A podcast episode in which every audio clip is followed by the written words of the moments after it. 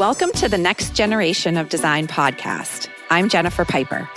Today, we're talking with Paul Brown, the Senior Marketing Director at Siemens, about industry trends, the future of CAD technology, and what's in store for the next generation of design. Paul Brown is a trained designer whose original ambition in school was to work in designing, building, and developing products. This certainly set him up for a positive and ambitious future of innovation and operating at the forefront of technological advancements over the years. Even before working at Siemens, Paul always seemed to be ahead of the curve in his career when it came to working with up and coming technology. I actually went and I was working in the machinery industry, designing complex machinery. And at that point, the uh, the company I worked for decided to invest in CAD, and this was some time ago in the early days of CAD.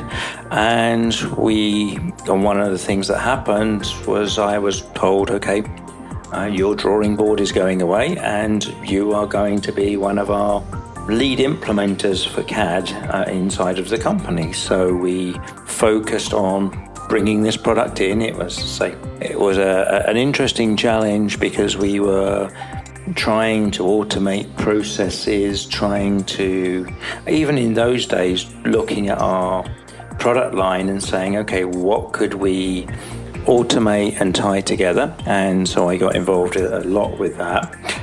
And then I decided that I wanted to try and get me, be more involved with other industries. So I left mechanical engineering and started working for a software vendor at the, at the time. And uh, I got involved in implementations of CAD in lots of different companies before finally joining Siemens about 30 years ago now, 30, coming up to 33 years ago. Um, and since then, I've done work with customers all around the globe in various roles, from technical support into um, through into my current role, which is leading the product engineering solutions marketing team, uh, where we look at working with our customers and our development teams to to make sure that there is a clear understanding of, of, of how we fit into this whole digital twin experience and the digitalization processes.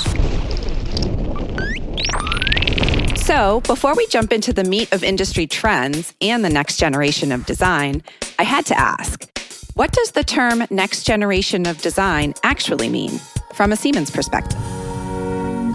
If you just carry on doing the same things all the time, then you're not going to change. You're not going to embrace because digitalization is changing every process. It's changing the way we design things, the way we analyze things, the way we, we assemble, the way we manufacture things. This whole, everyone's looking to, to drive change through and, and improve processes. So what we see is that, that, there is that you have to change, and you you can't just carry on with the same approaches. So with next the next generation design, that will actually embrace multiple technologies that cross over the boundary um, from mechanical in, in, into electrical and, and into embedded software and, and combine those together such that you can actually not just design um, something, but actually simulate it with its control system, being able to, to test out how software, the behavior of software will react on the mechanical elements and go through and do that. So that's one of the key elements there. As Paul said, in order to keep moving forward, things are going to have to change. In order to stay relevant, companies and industries are required to constantly reinvent themselves and continuously adapt and change their processes. If not, those companies will disappear from the public consciousness and essentially become irrelevant to the realities of today's marketplace. Never mind the marketplace of tomorrow. This fascinating dynamic that's emerging creates an interesting culture around competition between companies and industries we're seeing so many people looking to have to to innovate and you know, really, really grow their business in different ways, look for alternative ways to stay competitive. And I think that's one of the biggest drivers and trends that we see. And, and then that what that lends itself is it then leads into a, a drive towards really using digitalized processes and and bringing in that whole area of building up more information, more product knowledge, more product based on computer modeling uh, versus physical modeling. The old ideas of building up a prototype and then breaking it to, to see if it would work really really can't you can't sustain because you, you, you just can't move quick enough and and the people that say don't move quick are gradually, despite their size, are gradually falling by the wayside and not actually um, becoming competitive. And and it's becoming more and more of a, a challenge, particularly because as well there are so many new entrants that come into markets. The barriers to in, entering markets. Uh, just take just take automotive, and you look at it used to be the powerhouse of the big OEMs and then all of a sudden, companies like Tesla come along and completely change the dynamic. And now you start seeing, with things like electrification, you start seeing players that you don't ever expect to, to have seen in the past. In the UK here, you know, obviously the big news was when Dyson, Dyson who started uh, started out as, as, as doing vacuum cleaners and you know, uh, you know and technology to to dry uh, to to move air, which effectively is their background, uh, using electrical um, supplies, and now moving into building automotives, building electric cars. With the next generation of design comes two key changes changes in the products themselves, and changes in the manufacturing process. We see that we're also having uh, the challenge. You're seeing new technologies which change the way that people are thinking about their, their products and their, their processes. Things like you know, virtual reality, being able to use virtual reality systems to to, to analyze and, and, and to view something. So imagine you've got this situation where you're building something like a truck and, and you, you bring all the parts. Having it on a screen in front of you is one thing, but there's no sense of scale, there's no sense of proportion. There's really, it's really kind of hard to, to actually get a true feeling of how this all comes together. But by using virtual reality, we can put the designer in to, to a full size kind of mock up, you know, digital um, environment of his product, and he can see start seeing you know how things together, and, and that designer and engineer can start making decisions about whether things are going to work. And that's that's a critical factor to this whole thing. So altogether, we see these as the, the cornerstone of this idea of the next generation of design. As we talked about, the traditional manufacturing process just isn't holding up the way that it used to people aren't making prototypes and interacting with their products anymore. That strategy is just too slow and too expensive in the marketplace of today. Instead, now we're seeing a big drive toward using alternative manufacturing techniques like industrial additive manufacturing, which is also known as 3D printing, electromechanical design, productive modeling environments, generative design and integrated validation, collaborative design management, and immersive design and visualization. These are the six pillars of the next generation of design. With these pillars and innovations in design in mind, I asked Paul, what are the key elements to help drive productivity? Well, I think that there's things that we, we've done um, inside of our products, inside of the NX product line, for example. Uh, we've looked at bringing machine learning and artificial intelligence in, into to help the designer to, to, to help remove complexity by adapting the user interface based upon things that they've done in the past. So we start measuring and monitoring things that they do, standard sequences, standard workflows, and then prompting them to the way that they that their best practices inside their company work.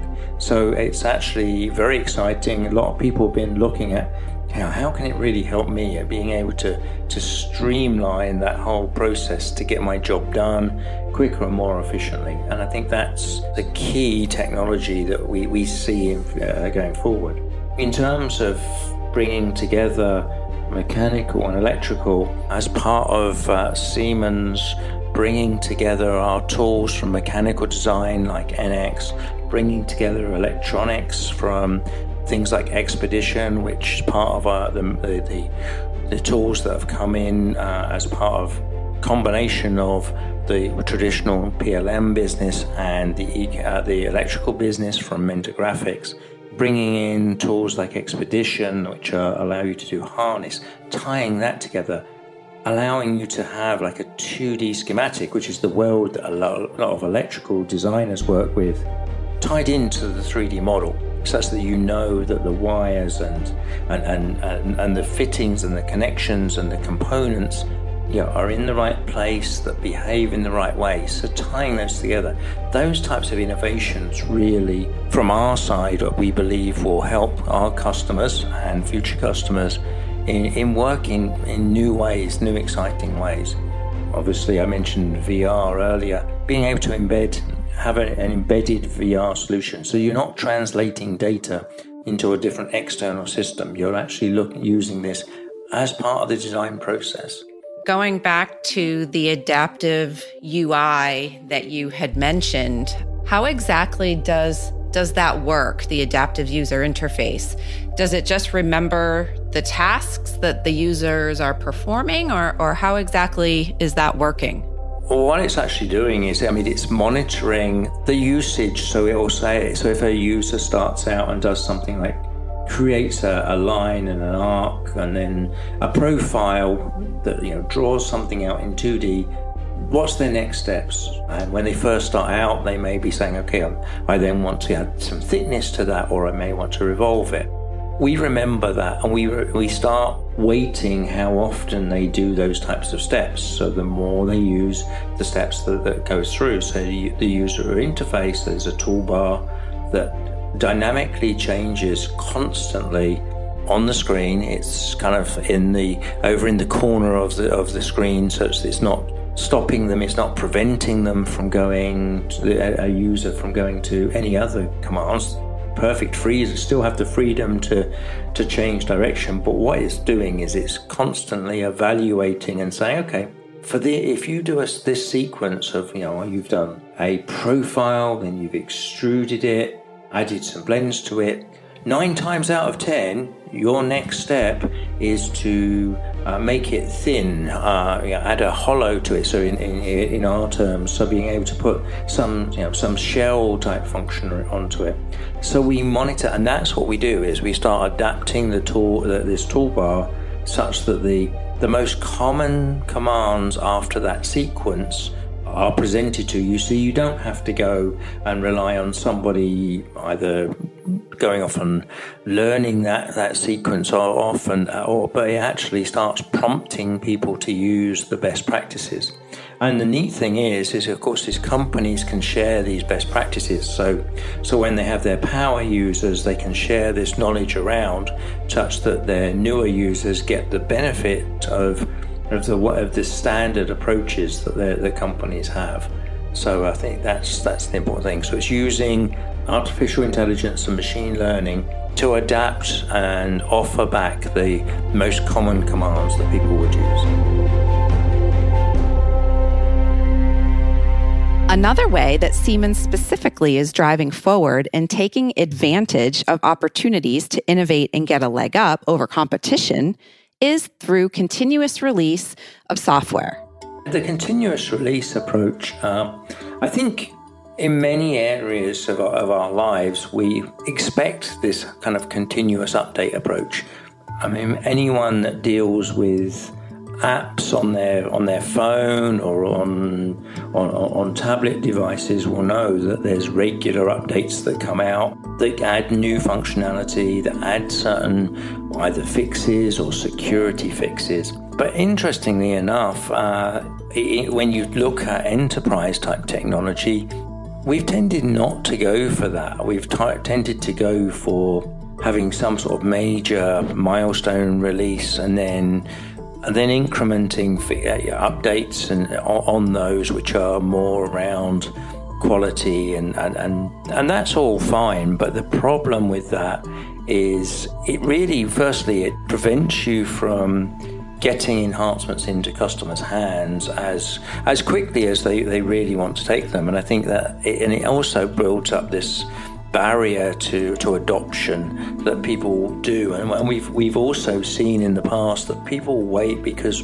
they see updates as becoming almost too large. There's too you know too many things that come in in one big in one big bang release. So what we've decided to do is is move to a more continuous cycle. So being able to still have some major milestone releases, but have in between a regular cadence of an update that a user can take. They don't have to take it, we're not forcing you to take it, but in many cases, we're trying to make it easier for you to, to stay current, to keep up with the latest trends, because in every release we put out, we put out numerous, obviously, um, you know, we, we, we, we're constantly monitoring things like security of the software. The other reason that this is going is going to be more and more important, of course, is we're seeing a shift, uh, a gradual shift, but uh, still a shift in expectations and, and willingness to adopt technologies like cloud. So traditionally, customers would install locally. Now we're seeing more and more customers who are looking to say, okay, can I use either a local product and maybe a product that's hosted somewhere you know, in the cloud that I'm using as and when I need it? And cloud products tend to be more, um, you, you want to be more dynamic. You want to be able to keep these products up to date, offering the latest functionality. So, so we see this move to continuous as a critical part about the path to give our customers that flexibility of deploying other technologies in different ways. These new developments in how software is being produced and sold is a direct result of global digitization. It definitely seems that, you know, the whole term digitalization is really key to the future of designing and manufacturing, um, especially from Siemens' perspective. So, could you talk maybe just a little more about the digitalization vision and what you think that means for your customers? Well, I think that actually one thing I will say is that you know, the conversation often uh, people start looking at the difference between um, digitalization and digitization.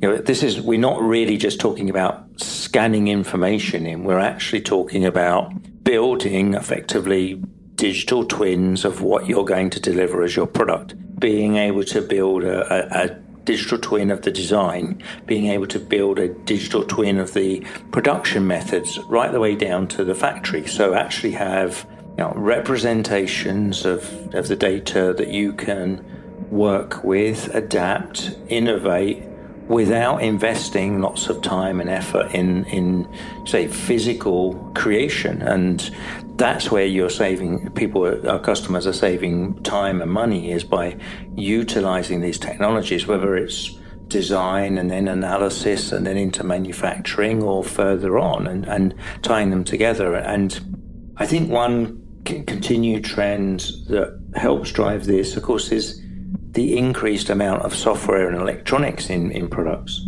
And the only way to really tie these things together is, is to build them digitally and simulate them uh, and go through and prove them out before you invest in heavy time consuming activities to build anything physical.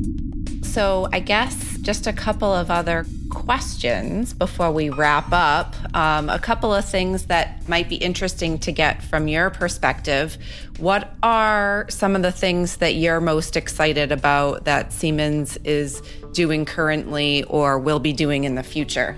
Oh, that's a challenging one, Jen, because I mean, this is, you know, futures we need to be obviously. Uh, but I think that the, the work we are doing to continue on the work we've built around tools like our convergent modeling technology, which allows you to take facet type data, take data that's from scanned information, from topology optimization, these things that are built up of you know, facets rather than, than real um, geometrical shapes and being able to work with that just the same as it was any other piece of design. Uh, it traditionally in CAD, there's been kind of two worlds. There's been the world of kind of solid, well-defined shapes, and then there's been a world of facets, which is tends to be used for visualization and scanning, and and the two haven't really mapped. And we we started doing work in this with convergent modeling a couple of years ago.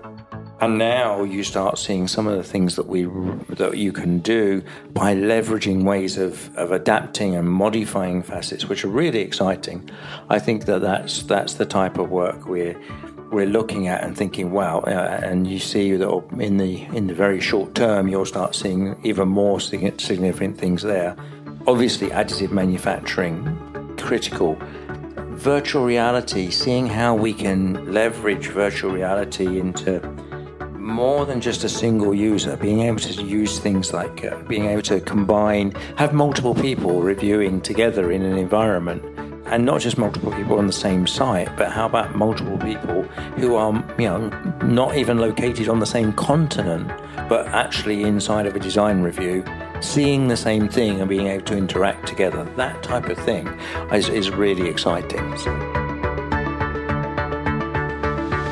Huge thank you to Paul Brown for making time for this interview today and filling us all in on the new developments that Siemens is working on with the next generation of design.